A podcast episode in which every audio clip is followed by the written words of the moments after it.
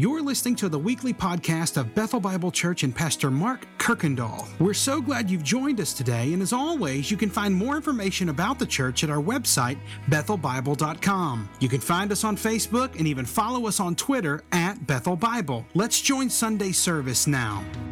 Today is often referred to as Palm Sunday. Palm Sunday is the day that we pay special attention to a major event in the life of Christ. And the older I get, the more I look forward to this week uh, each year.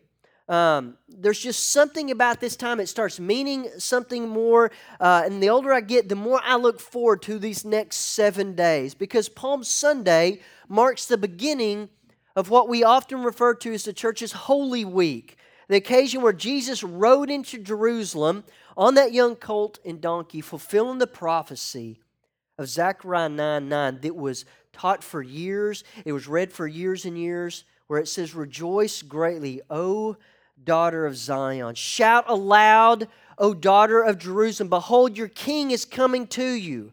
Righteous and having salvation is he, humble and mounted on a donkey, on a colt, the foal of a donkey. And that prophecy was, was taught and it was spoken year after year after year. And so this morning, we are going to go back to that moment that Jesus rode into that city. And I want to tie it into our theme verse for Easter and our theme that is called undeserved. And next, on Sunday morning, come Easter, we will talk a lot about that. But here's our verse for today and next week that says, For our sake, he made him who uh, to be sin who knew no sin, so that in him we might become the righteousness of God. And so our focus is going to be on this word, undeserved. And so today and on Easter morning, we will look at that incredible verse. So, what is it about Palm Sunday that makes it special, and why is it so important? Well, to find out, you have to go back about 1,500 years. You see, it all started when the children of Israel were being held captive in Egypt, a story that has been told that many of us are familiar with, where God raised up a man named Moses to uh, deliver the people of Israel to freedom. Pharaoh refuses. And so God delivers 10 plagues. And the last plague was very unique and involved a special ceremony. On the 10th day of the first month, you were to begin choosing a lamb. It had to be one year old, it had to be a male, and it had to be without blemish. Then on the 14th day, you were to sacrifice that lamb. You would take the blood of the lamb and you would dip a branch of hyssop in it and you would paint your doorpost with the blood of this lamb. They were to not leave their house for any reason because having the shed blood would shelter them. Because God was going to pass over each and every home, Egyptian or Israelite. God would pass over that home, and if there was a home that was marked with blood, He would simply pass over it. But if there was one that was left unmarked, the firstborn child, the firstborn male of that home would die. So on Passover night, that very first one, Israel was to gather in their home. The lamb had been slaughtered. They had roasted the lamb. The blood had been smeared over the doorpost. And they were to sit down and to feast on that roasted lamb with bitter herbs and unleavened bread. They were to do so with their cloaks tucked into their belts, with their sandals on their feet and their staves in their hand, ready to leave at any moment. And then from that night on, Israel would continue to celebrate Passover. Each year, a Jewish family would travel back to the holy city of Jerusalem. And it was during that week that they would bring their lamb that they had raised all year long. And on that Passover night, the lamb would once again give his life. The blood would be smeared over the doorpost of that home, and you would retell the story of the Exodus. So now you fast forward 1500 years, and the annual Passover celebration is still going on. But this year we read about is different. This was a year that changed everything. In fact, you can find this account in all four Gospels Matthew 21, Mark 11, John 12, and Luke 19. And this morning we read from Luke 19 the responsive reading of his triumphal entry. But here's what is so profound about that moment in history. Because a 30 year old obscure Jewish man from a small town comes riding in on a donkey, and people are running to cover the road with their coats and palm branches, shouting, Hosanna, Hosanna, blessed is the King who comes in the name of the Lord. Now, can you imagine that for your whole life you have been traveling and you've been making this journey year after year to Jerusalem? You went with your parents, you then took your children, and possibly now your grandchildren. And I imagine that for 1,500 years this was continued to celebrate, but after a while, that year that was so special, I, I believe the shift might be more to hey, it's just a chance to see old friends. Hey, it's a chance to go get to stay in a nice inn. It's a, an opportunity just to be in this city that swells with people with the, the, the air of celebration. And they could soon forget that, yes, God had delivered their great, great, great, great grandparents out of slavery of Egypt, but there was another promise that they were supposed to be waiting on the promise of another deliverance. And all of a sudden, this year, that probably felt like any other year, you hear that the Messiah, the promised one, the true king, was actually coming into town. I believe it wouldn't matter what you were doing, you would drop whatever it was and you would do whatever you could to find a place to see of this one that everybody was shouting about. And there stood this man from a small town of Nazareth, a carpenter's son that everybody was calling Jesus. But for me, here's what is so shocking about that moment. The same people that are gathering along those streets are throwing their coats on the ground, they're cutting palm branches, shouting, Hosanna, Hosanna, uh, here who comes in the name of the Lord, our King is here. Then, in less than a week, the same people are saying, Crucify him, crucify him. So let's go back to that morning that the crowds gathered as Jesus rides in Jerusalem. And why were they gathering? Why were they shouting? And what is it that, that causes us to shout for joy in these circumstances? And I've experienced this a couple of times in my life. I, I can remember one, um, uh, December 10th, 2010. I'm standing at Cowboy Stadium, and there are thousands of people gathered there. And Henderson is playing their longtime rivals, the Chapel Hill Bulldogs. The week before, Henderson's star quarterback, uh, LaBradford Barnes, had broke his hand. Nobody was giving Henderson a chance. And here they are, have not been to a state championship game for the 3A in ever. Uh, they're there, and Henderson wins by a touchdown.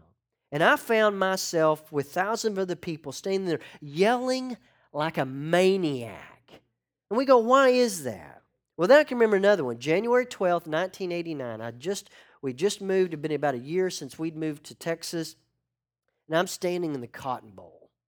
And I'm watching my beloved Razorbacks, and they're playing this team named UCLA that had this quarterback that didn't amount to anything named Troy Aikman.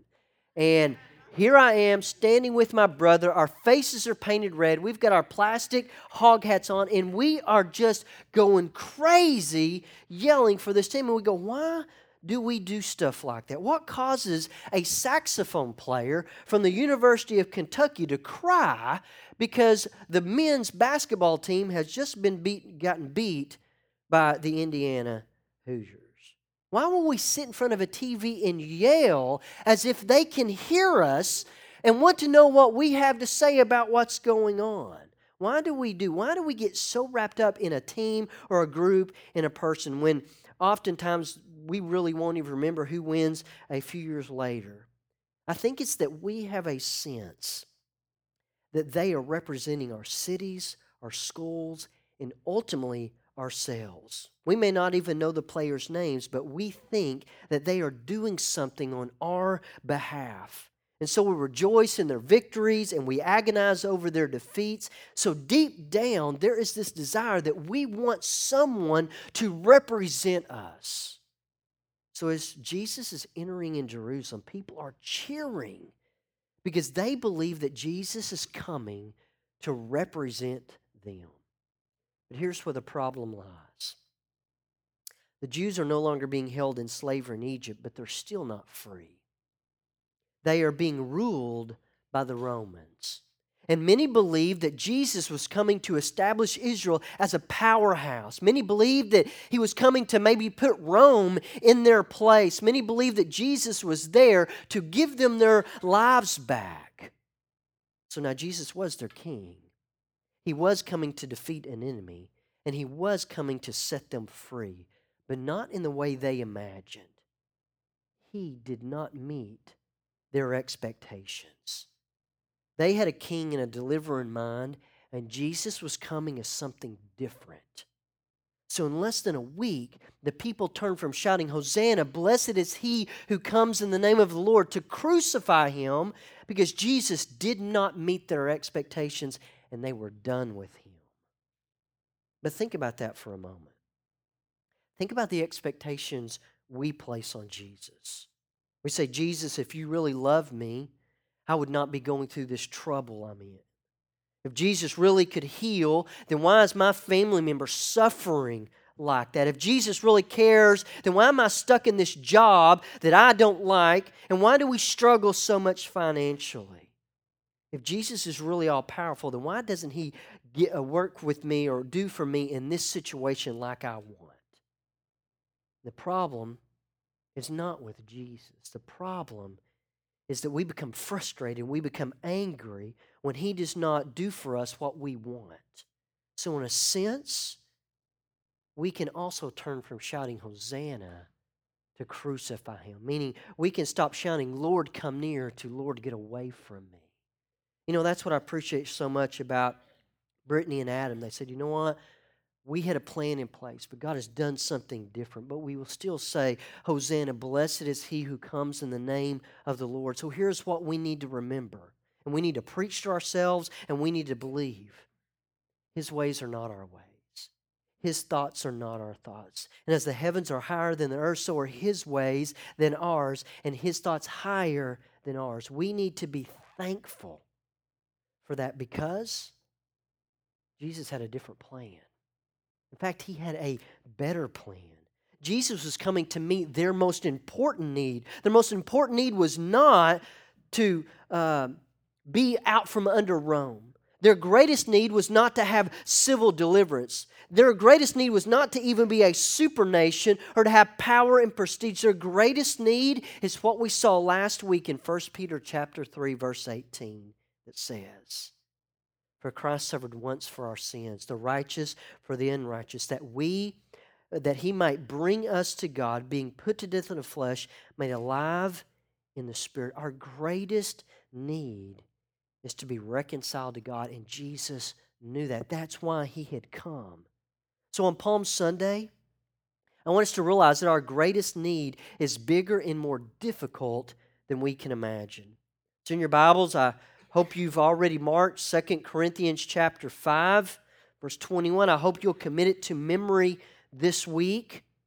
So on this Palm Sunday, I want us to look at this need and how big and even how difficult it actually is more than we can ever imagine. Because on one side is a holy and a perfect, loving God. That's on one side. Then on the other side is an unholy, imperfect, loveless humanity. How are the two going to come together? How can a loving and holy God come to terms with an unholy, loveless man? How can he do that? How can an unjust person stand in the presence of a holy God? I've heard some of these. Well, man, can't God just give everybody a do over? You know, He did that. He did that with Noah. And you know what? It wasn't long that sin crept back in. So, no, once a person commits one sin, it is impossible for him to ever be perfect again because he is lost in his imperfection by his sin. Well, can't I just pay for my penalty? I've heard people say, you know what, man, Jesus doesn't deserve to die for me. Let me pay my penalty. You know, I think almost like paying a traffic ticket. I get caught, just let me pay the consequences. Well, no, you can't do that unless you wish to spend eternity in hell because it will take you that long to pay the penalty. I've often heard, well, can't God just overlook sin? Can't He just look at us and say, you know what? Just try again. Just do it again, and I'm just going to kind of overlook it this time. That really wasn't that bad, so I'm just going to kind of look back that, look past it. No. If God did that, He would be sacrificing His justice. Sin must be paid for. You know, we like the idea we like the idea of sin being overlooked when we're the ones that have sinned and offended. If I offend you, I love the idea of you saying, you know what, it's okay. Let's, let's just move on. But we don't like the idea of injustice when we or someone we love is a victim. If your child was abused, if your wife was raped, if your husband was unjustly fired, if your car was stolen, you would be outraged if that person was on trial and a judge looked at them and said, Oh, it's okay. I'm going just to give you another chance to do better. Because deep down, we want sin to be paid for. And if a man is going to be made right, and just and reconciled before God, God's justice must be satisfied. Meaning, God is the one that set the consequences for sin and rebellion. In Genesis chapter 2, verse 17, you know what God says? God gives them the command All of this is yours, Adam and Eve. Go and enjoy. The only thing I ask is you stay away from this one tree. And when they rebelled, God said, The consequence, the penalty for that is that you will die. Yes, a physical death, but also a spiritual death. God set the penalty for sin. And justice says that anyone must be able to pay the infinite penalty for man's sin, that it must be one that has never fallen into sin. It has to be one that somebody that's not paying for their own sins. It has to be somebody that is so pure that can then pay for someone else's. And so, given these requirements, there is not a human that could ever qualify to do this. So, you and I, we need a representative. We need someone to stand in for us. We need a substitute. You need a perfect lamb without a blemish. Someone to ride into your life who could live the life that you should have lived and then die the death that you should have died. That's what you need. And this is where we find our theme verse. Here it is again. For our sake, he made him to be sin who knew no sin, so that in him we may become, or so that we can become, the righteousness of God. So in this verse, you see two types of people there is the deserved and the undeserved. Because of our sin and rebellion, we deserve the punishment of our sins and we do not deserve to ever be in God's presence. And then there's another. There is one that never sinned, that does not deserve to ever be punished, and he does deserve to be in God's presence. So it goes back to the truth that in order for God to accept sinful people, the price of their rebellion, it has to be paid. There must be justice, or God would cease to be God. So instead of punishing the one that he created in his image to love him, the Father provides a representative, someone to stand in for his children. So God takes all of your sins and He takes all of mine. In fact, He takes the entire sins of the world and He places them on Jesus, the perfect and sinless Son of God. Jesus, who did not deserve the beatings and the humiliation, the, the scourging, and to be hung naked on a tree, became as if he deserved it. And I haven't really thought about that much until this last week. Think about that. Yes, I've thought about Jesus taking my sins, and I remember the time I realized that, man, he doesn't deserve that. That's what I deserve, but he did that for me, and I accepted that free gift. But not only does he have to take my sins, he has to assume my guilt. He has to become the undeserved. He has to become as if he deserves it. And he was nailed to a cross as if he deserved the full punishment of not just my sins, but yours and the sins of every human to ever live. And God transfers yours and my sins to Jesus. But listen closely. If all that happened, if all that happened is if there was a transfer of sin to Jesus, that would not be enough to reconcile you to God. If Jesus took all of the sins ever committed on his back and he took the punishment for us, that would not be enough to get you into God's kingdom. And I know you're thinking, what, what, whoa, that, that's more than I, I've never heard that before. It would be good enough to keep you out of hell, but we would still not be just. We would have no righteousness in which to stand on. So, the first part, for our sake, He made Him to be sin who knew no sin. That is where God takes your sin and your guilt and He transfers it to Jesus. And He wipes out all the negative of your life. And that is enough to get you out of hell. But it is not enough to get you into His kingdom. Because you have done nothing good on your own, you've done nothing righteous on your own.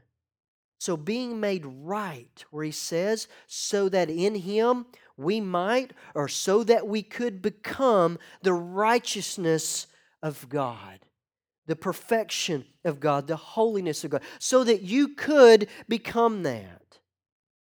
So, being made right and reconciled to God is not simply being innocent, it's being fully accepted and righteous. So, thankfully, there was not just one transfer, but there's actually two. Not only is the sin of man imputed to Christ, but then the righteousness of Christ is then credited to you as if you had done all of those things. Every bit of obedience that he did to the Father, is as if that was you. And what happens is that he transfers all of that into our accounts. So you need Christ's death to remove the guilt of your sin. For our sake, he made him to be sin who knew no sin. That is the removal of the sin guilt from you. But then you also need Christ's life, his perfect obedience, to make you fully accepted before God, so that in him we might become the righteousness of God. You know, there's a difference between maybe just being forgiven and actually being perfectly right. For years, I made a horrible mistake as a husband.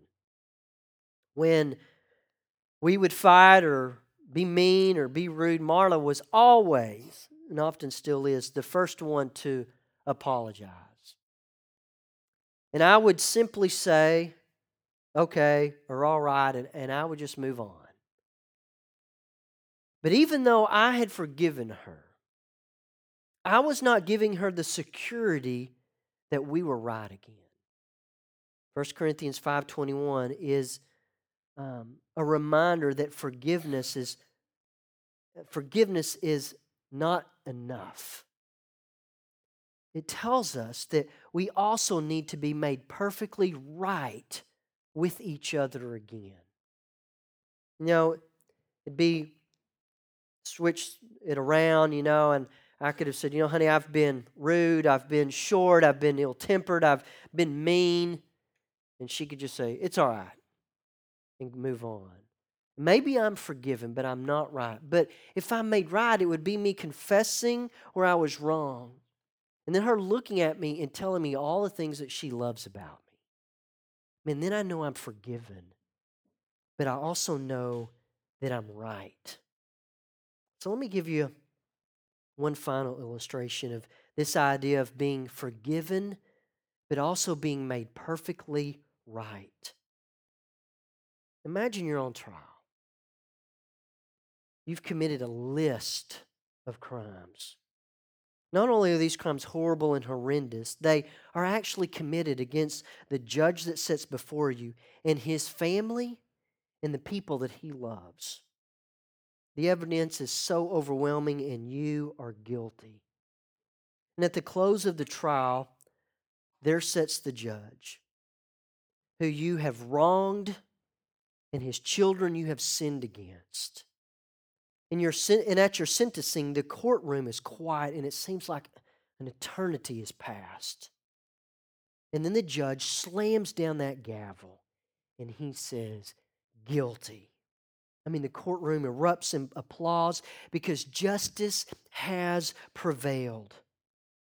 But just as you're about to be carried away, that judge stops. He comes down off that bench and he stands beside you. And he says, I want you to know that I forgive you. And he hugs you.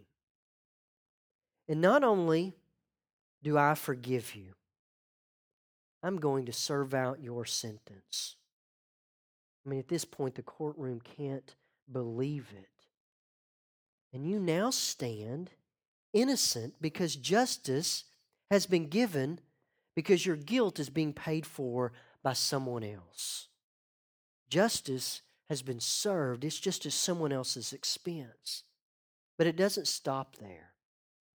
Before the judge is taken away to serve your sentence, he takes off his robe and he takes his gavel and he places that robe on you and he hands the gavel to you and he says, You know what?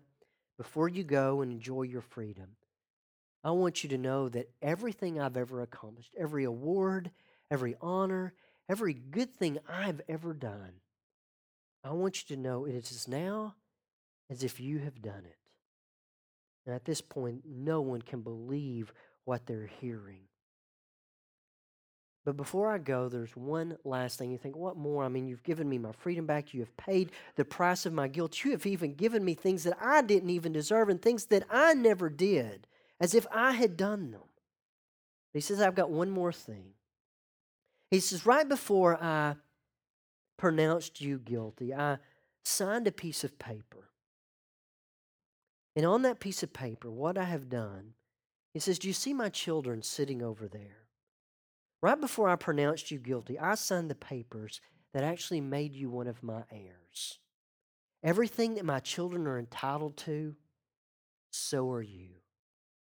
Because you see, because of Christ, you're not only forgiven, you're made right.